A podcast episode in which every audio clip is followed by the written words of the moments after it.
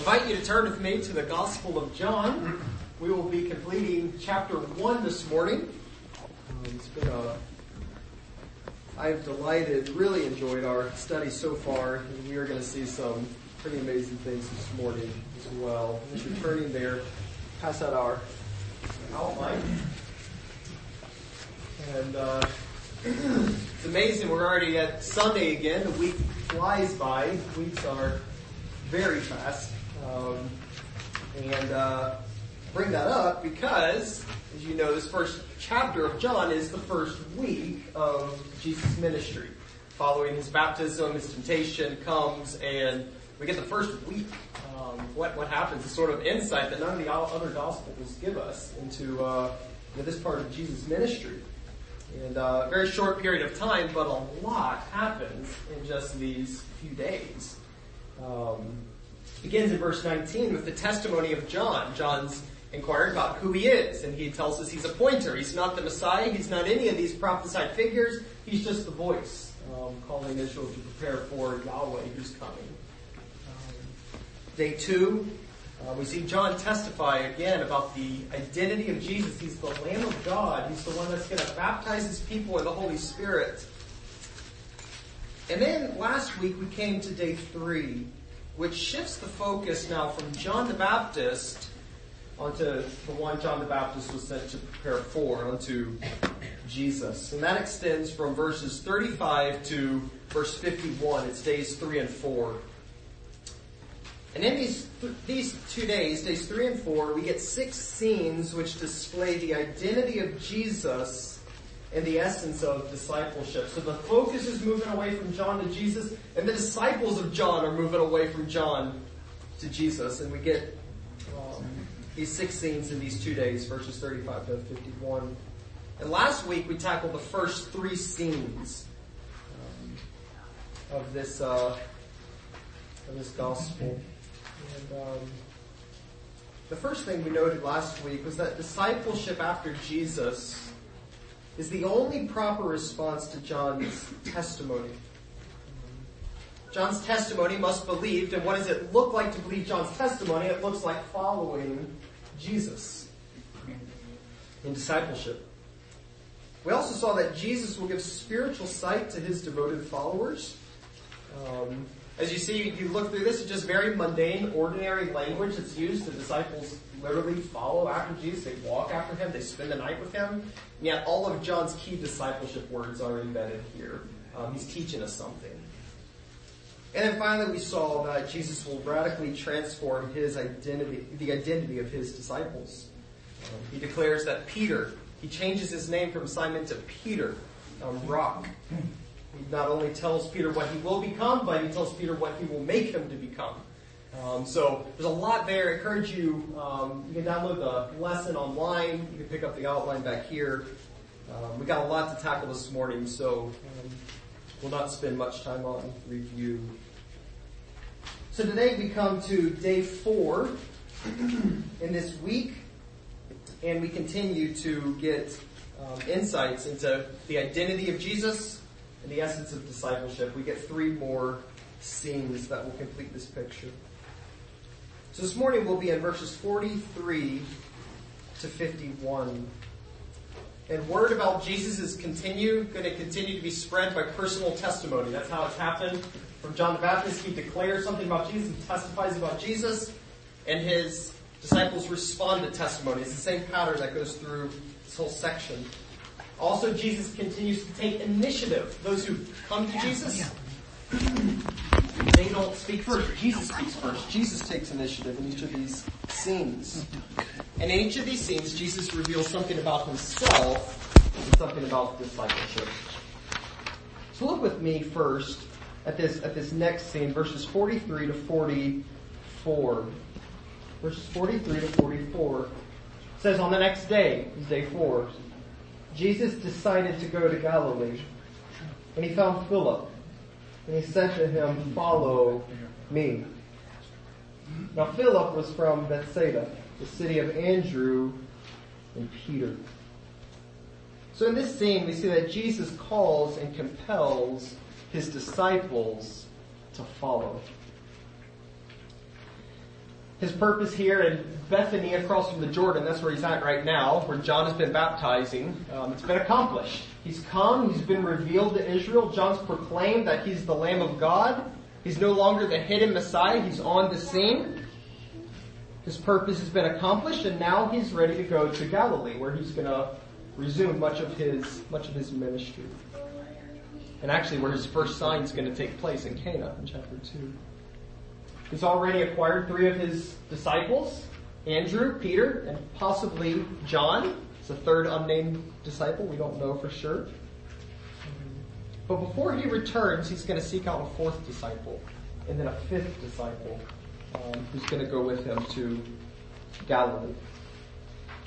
The first thing that stands out to us in this verse is the contrast to the other disciples that came to Jesus. The other three respond to the testimony of John, but here Jesus seeks out. Jesus comes after Philip here. So the first thing we can say under this point is that Jesus seeks out his own disciples. It says Jesus found Philip. Finding implies a purposeful pursuit. You only find what you look for. Jesus didn't just bump into Philip, in other words. He is after Philip. He looks and finds Philip. Very similar to how Andrew finds Peter. Look at verse 41. It says first thing Andrew does after coming to know Jesus as the Messiah, it says he found Peter. He found Simon. He looked for him. He was after him and he found him. Down in verse 45, Philip does the same with Nathaniel. Philip found Nathaniel. But here we're told, verse 43, that Jesus found Philip. Jesus already knows Philip, and he has purpose to make Philip a disciple long before Philip knows Jesus. This verse is here to tell us that Jesus is not just sitting passively by. Yes, we see the disciples in the other scenes actively going after Jesus, but this scene tells us that every disciple that comes to Jesus, Jesus is not simply sitting passively by, just hoping people will come to him. He is actively pursuing his disciples. And this will be revealed as we go through this whole passage. It's abundantly clear. He intentionally and specifically goes after his disciples. And while it's not explicitly stated here, it's just alluded here, we're going to come to see as we go through the Gospel of, of John that the Father has given sheep to His Son Jesus. He's given a flock to the Son for the Son to come, call to Himself, and die for. Look over at chapter 10. There's a very similar pattern that's happening here that Jesus explains in chapter 10. Look at chapter 10. You know this passage well. It's the passage of the Good Shepherd. Chapter 10, verse 3, Jesus declares he's the Good Shepherd, and look what he says. He says that to him the gatekeeper opens and the sheep hear his voice. And he calls his own sheep by name and leads them out. He has his own sheep. He calls them. Verse 4, when he has brought out his own, all his own, he goes before them and the sheep, what? Follow. There's the discipleship word we've seen all through this section. They follow him. Why? Because they know his in other words, John will tell us that ultimately you do not become a sheep by believing, but one believes because he is a sheep.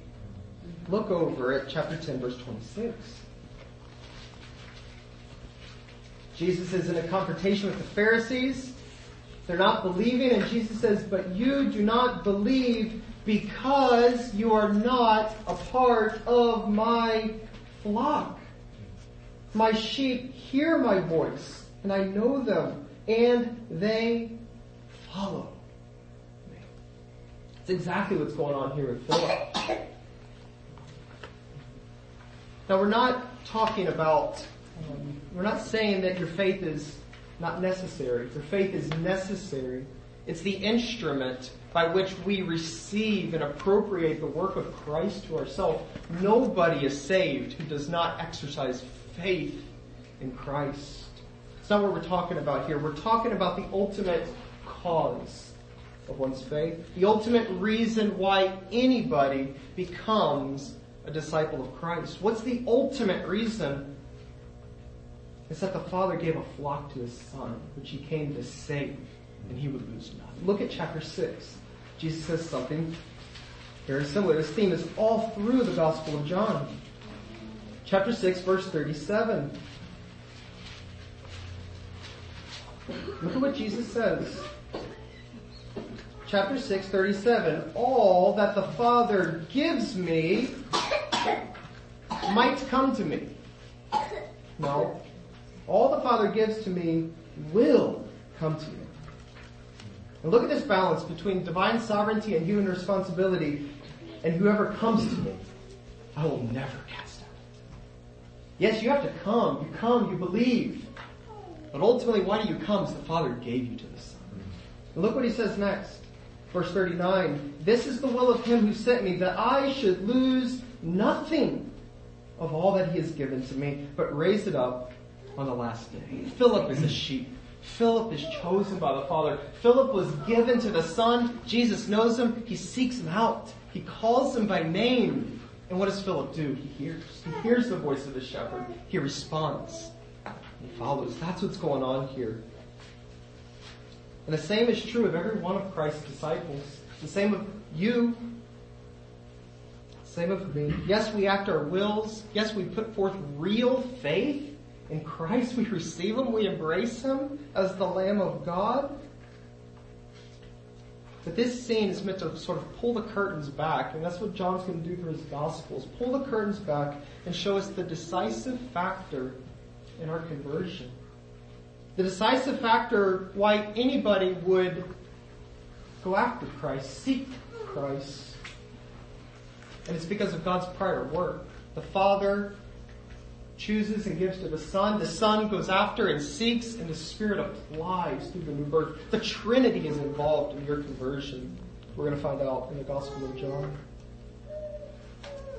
So any disciple who finds and follows Jesus, John is telling us we need to know.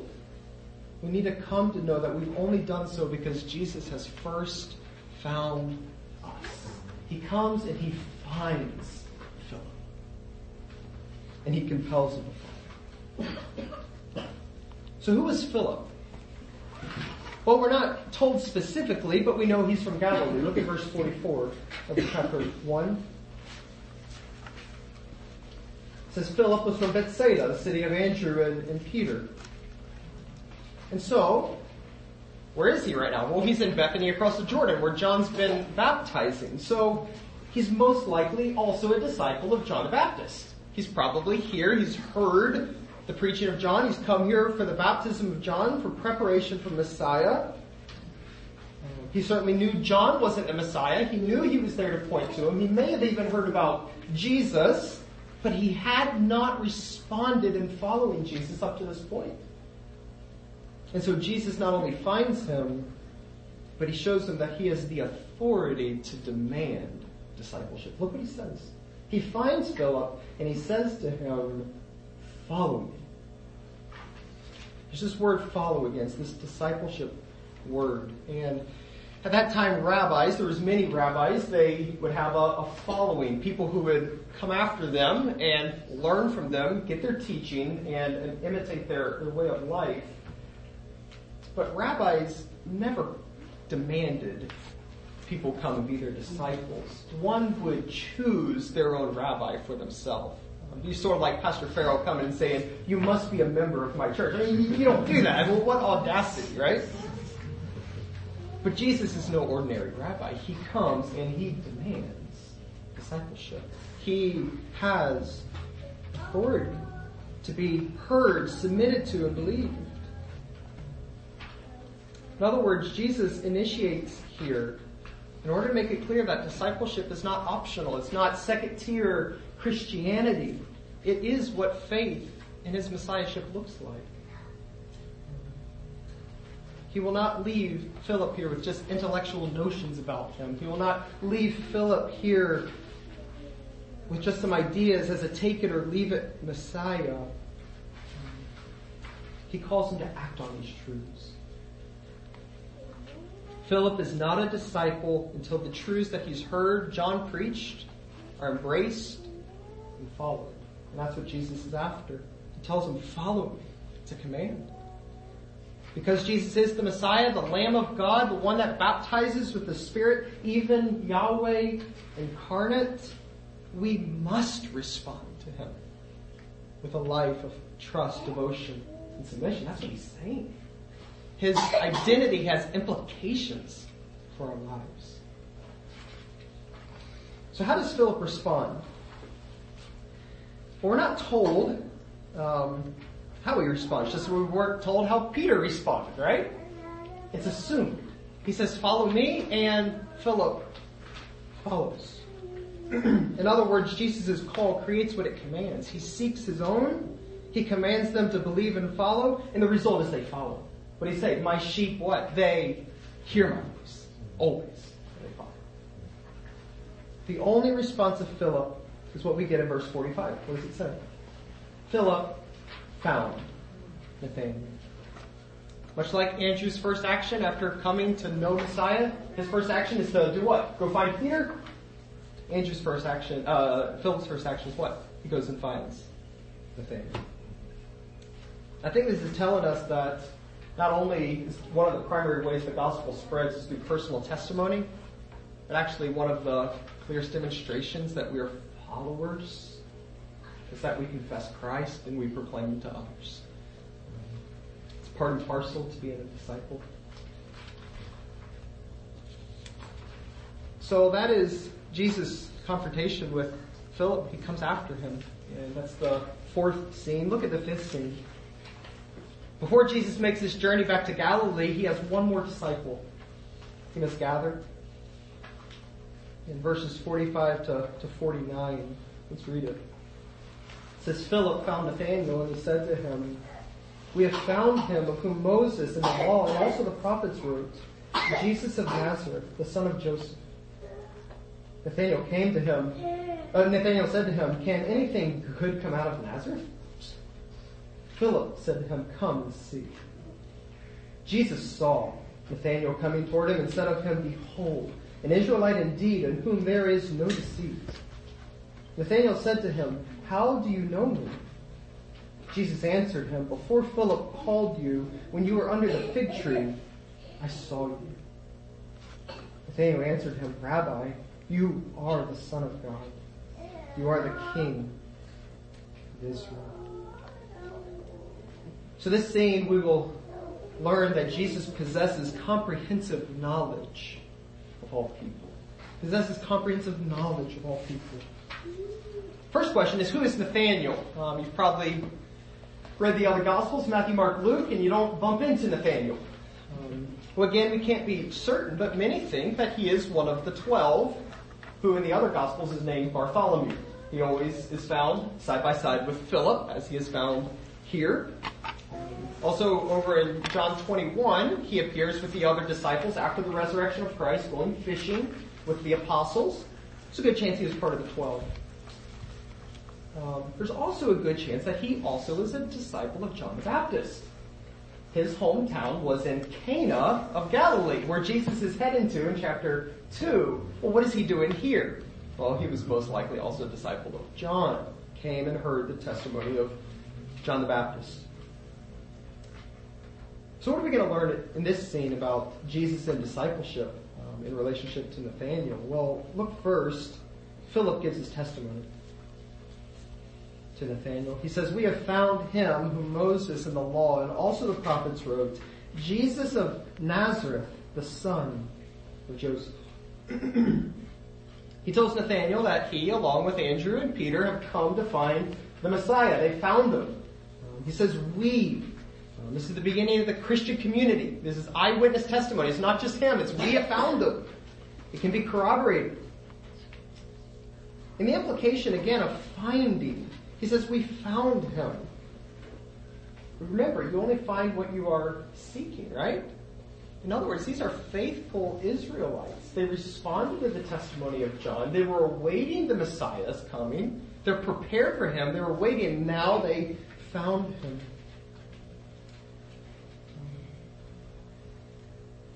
But look at this. Look it's hard to miss the irony here, what Philip says, right?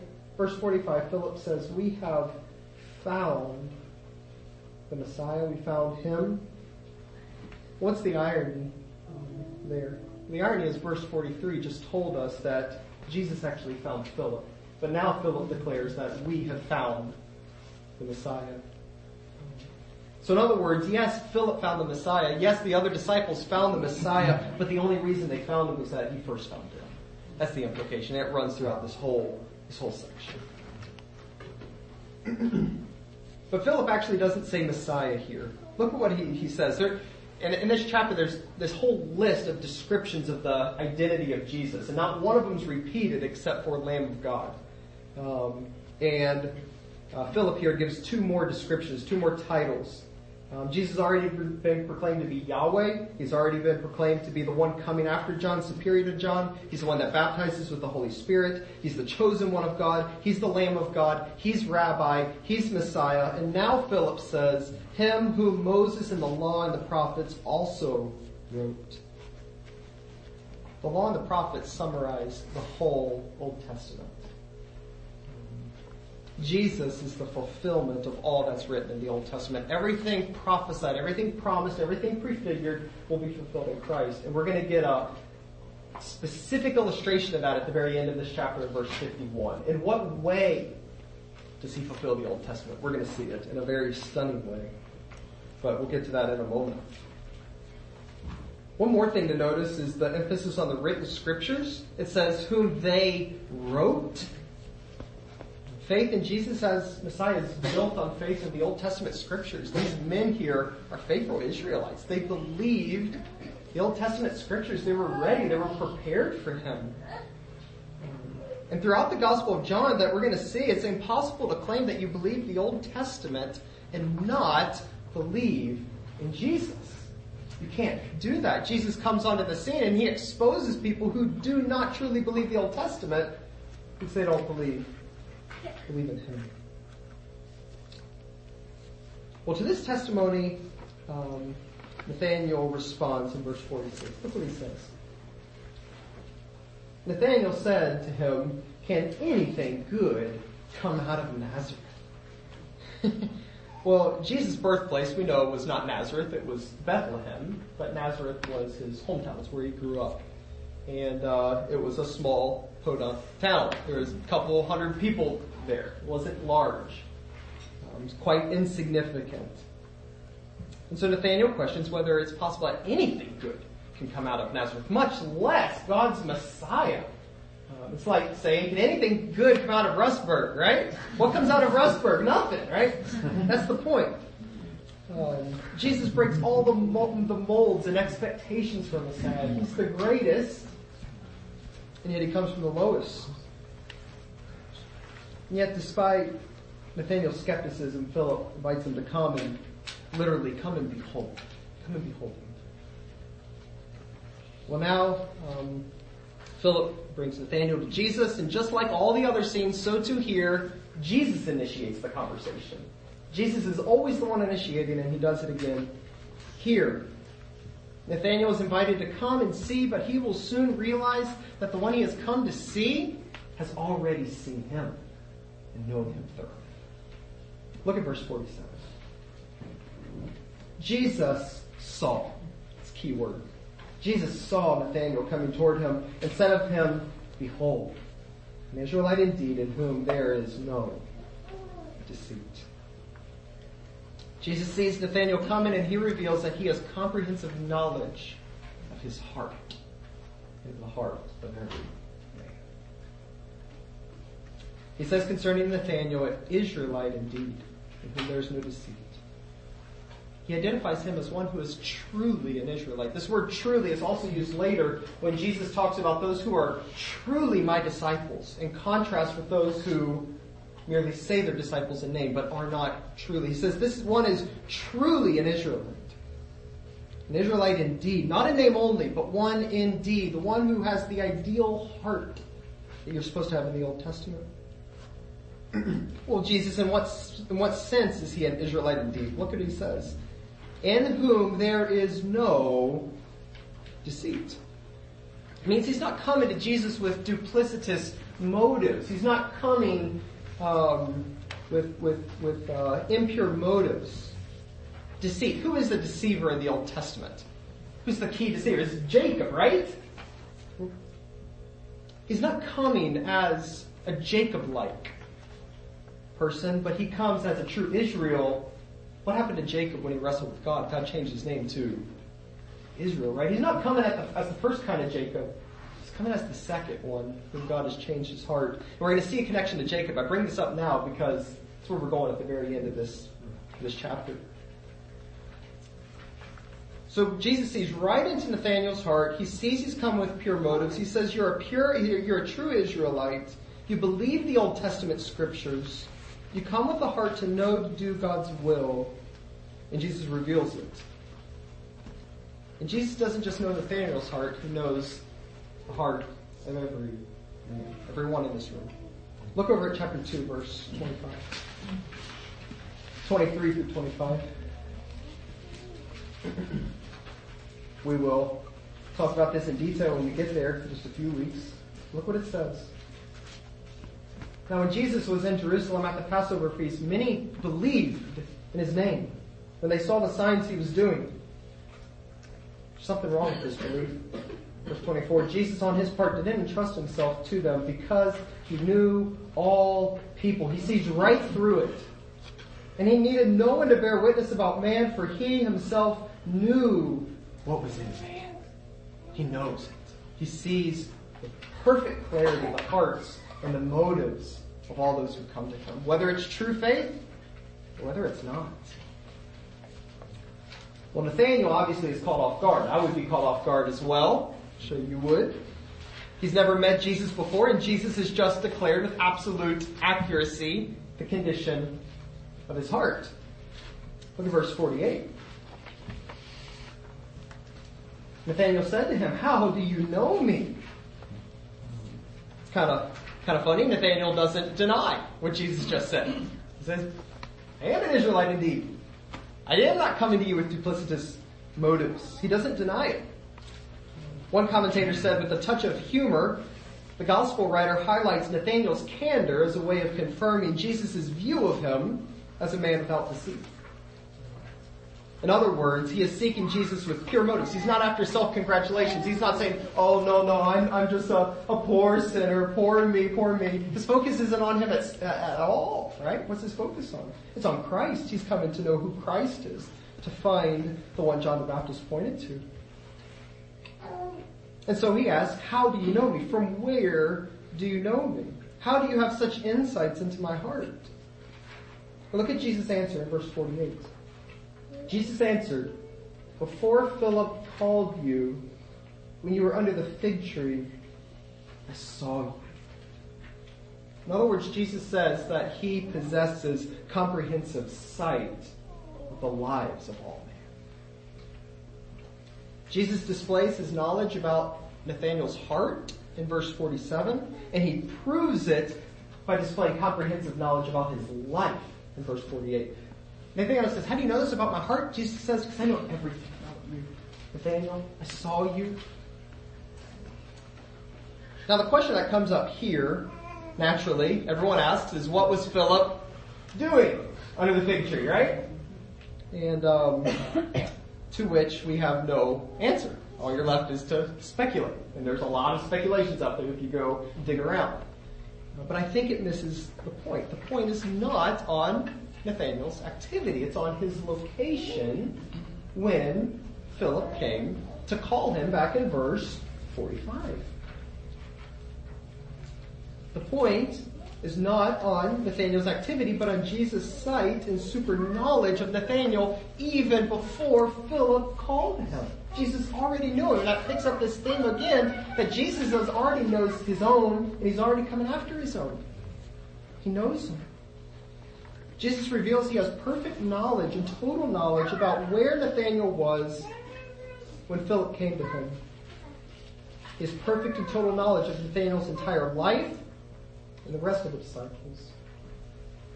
Which probably means that Jesus is implying he knows about Nathanael's little Nazareth comment as well. so, oops.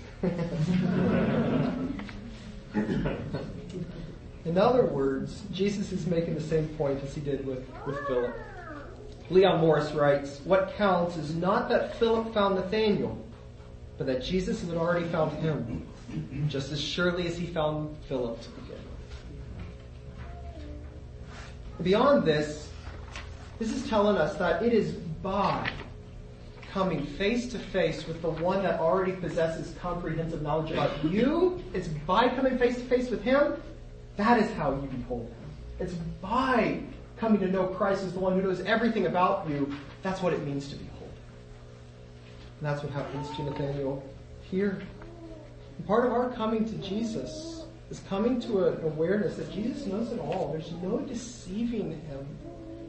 He knows my motives. He knows my actions. He knows my sins. He looks with x-ray vision over my life and my heart. It's exposed before him. He knows what you were looking at on your computer last night. He knows the angry word you spoke about your spouse in your heart. He knows it all. And the thought should pierce us. But the good news is, that the one who knows it all is also the Lamb of God, who's also come to die for every one of those. For those who receive Him, who trust Him. There's no hiding. So the call has come to Him. And because He sees the heart of men, we can come to Him with confidence even if we have weak, flickering faith, which often I do. Because he promised, whoever comes to me, I will not cast out. He promised that. He sees it. That's why I come to him, because he knows my heart better than I do. Sometimes I don't even see my faith. Do I truly believe or not? Where's my comfort? He knows it. He sees it. He sees every seedling of true faith, and he will not crush it as we see here, Nathaniel's faith and the faith of the disciples is very small. It's very weak. he sees it.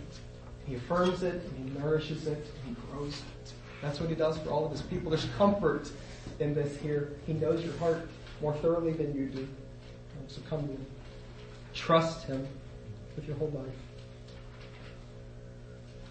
Well now verse 49, Nathaniel, he sees he sees in a way he had, not seen before. Verse 49. Nathanael answered, Rabbi, you are the Son of God. You are the King of Israel. He has two more titles to this list. Remember this list of titles of Messiah going through? Get two more. He declares the identity of Jesus here. He's the Son of God and the King of Israel. And these titles are near synonyms of each other. The Old Testament, the Davidic king was often called the Son of God. It simply means that he represents God.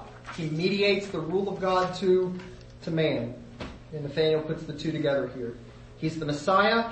As such, he's the true king.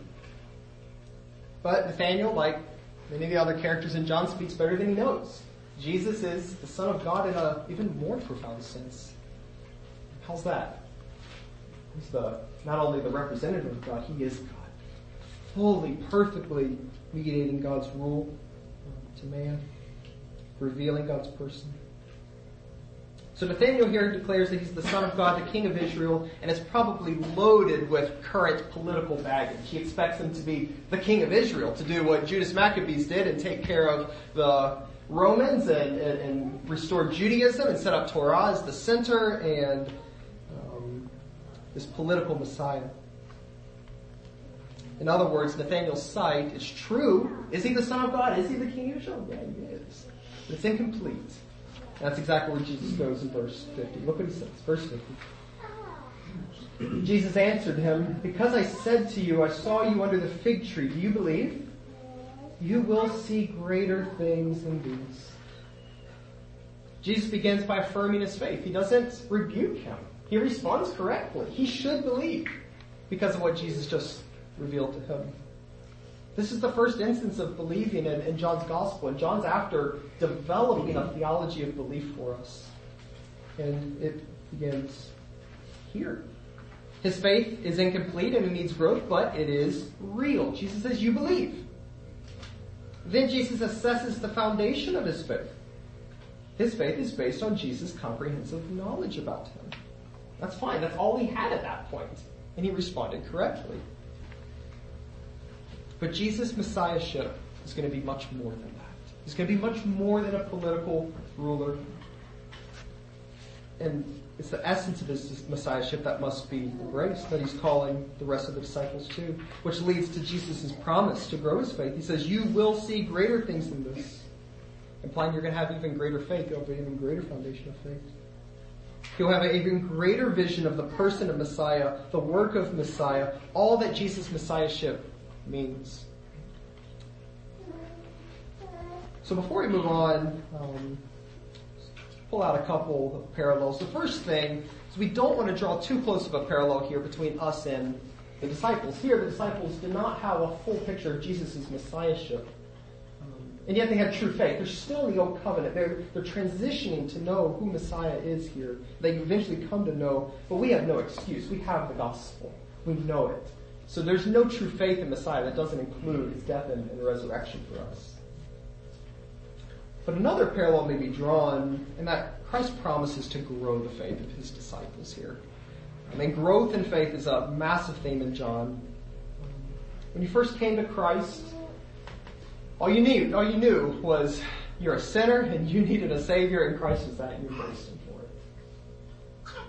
And as you've grown in Christ, um, that seedling of faith is sprouting, it's grown, it's grown, and you should have a more profound knowledge of your sin and a more profound grasp of the, of the person of Christ. He promises to do that for his disciples. It's an evidence that your faith at the beginning was, was true.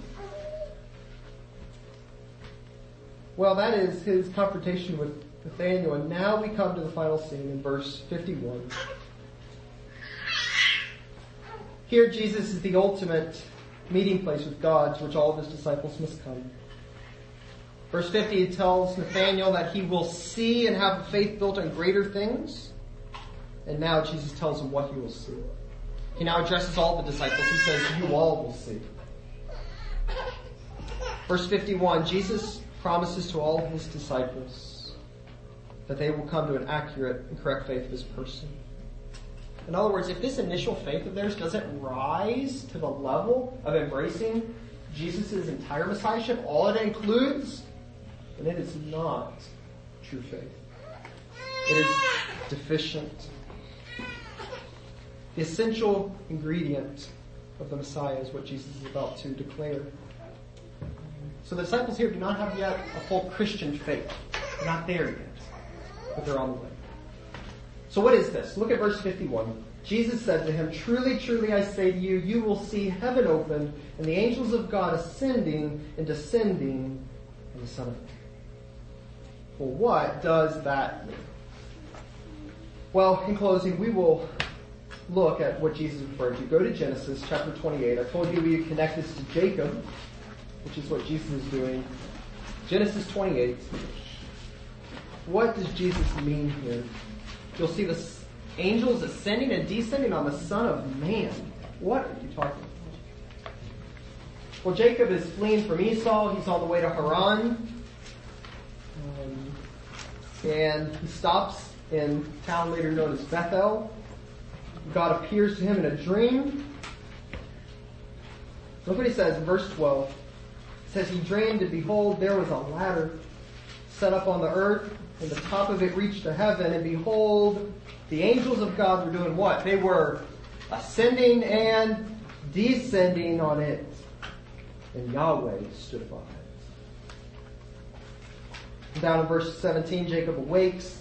After he sees his vision, God declares the covenant promises. He awakes. He's afraid. Well, awesomeness to this, this is none other than the house of God. This is the gate of heaven. We don't have time to unpack all of this, but Jesus is basically saying he is the new Bethel. He is the ultimate access point between God and man. His messiahship means that he is the means whereby all of God's covenant blessings are going to come. He is the ladder that connects man to God. The dwelling place of God is no longer confined to a place or a system. The Word became flesh and did what? Tabernacle among us. It is Him now. It's no longer the temple in Jerusalem. Jesus, as the incarnate Son of God, mediates God's presence in a way nothing in the Old Testament ever did. If you want to know God, if you want to worship God, if you want to be reconciled to God, if you want to meet with God, it takes place exclusively through Jesus. That's what he's. He is the new access point between God and man. He's the Son of Man. He is the King, but He's the one who will lay Himself down as a sacrifice. And He'll accomplish this through His cross work and resurrection. And he promises them they will see. They'll see it as they remain with him. They'll see it as they see his signs in chapter 2 in Cana. They'll see it in the death and resurrection. We, if you're a true believer, you've come and seen this. This is what it means to be a disciple. You embrace this about Jesus. He's your only hope. And those who embrace him by faith, they have heaven open. In all of its fullness and glory. By faith alone. And it's ultimately owing to his grace. So what does it mean to be his disciple? It means you embrace Jesus as all of this, all of these titles and descriptions that have been given to us, all of these um, descriptions of what it means to follow him that have been given here.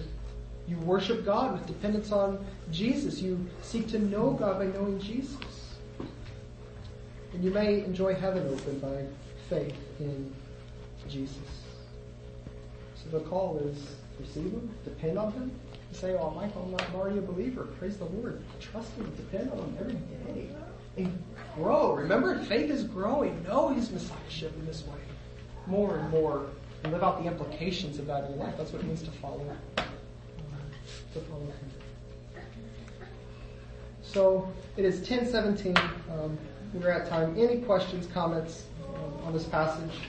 It's packed full. Next week we'll be in Cana of Galilee where he does his first sign. And it is awesome what we're going to learn there. Any thoughts? It's a lot of implications there for us. And uh, take them, chew on. Questions? Yes? You always knew that Peter and Andrew and James and John were fishermen. Mm-hmm. What was what professions did Philip and Nathaniel have? They didn't really say that. Mm-hmm. That's a very good question.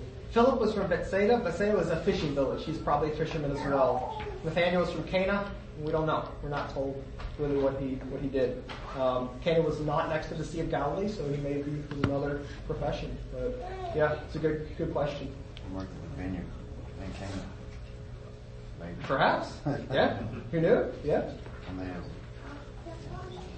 yeah. wine there. Right? Yeah. Speculation, but it's possible. Yeah. Is this the first location where Jesus refers to himself as the Son of Man?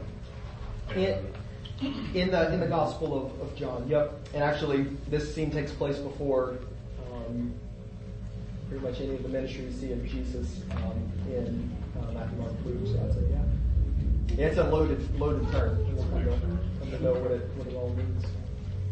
Yes. I always feel like it'd be easier to believe if you know Jesus were here in our time, in our location. But like, we also have not, like you said, the gospel, but also the spirit, which they didn't get till he left, and he said was to our advantage because in bodily form he was limited by time and location. Yep. Whereas that's not our case. Excellent. Yep. Yep. And we see at the very end of the Gospel of John, John says these things are written so that you might believe. In other words, we have just as much incentive to believe, just as much foundation for our faith as the first disciples. We're just accountable to believe, and, uh, and through the Spirit, He applies that to our hearts through the new birth. So, excellent the, the great Savior. So let me pray. Lord God, we thank you for Jesus. Thank you for your grace. Thank you for sending him, for seeking us before we sought you. Thank you for the grace, Lord. We could have been left to ourselves and, and perish. You're so merciful. Thank you. Help us, Lord, to grow. Help us to know him and his messiahship and all that it means more and more. We would persevere and live out the implications, what it means that he's the Lamb of God for my life, and what it means that he's the Messiah for my life. He's worthy, and I ask that you teach us. Prepare our hearts, Lord, for the service to come. I ask that we come with hearts that are ready to be um, reproved by your word and instructed and driven to the gospel afresh. We love you and thank you. In Jesus' name. Amen. All right, guys, you are dismissed. You're reading ahead. Um, Hannah, figure out what's going on.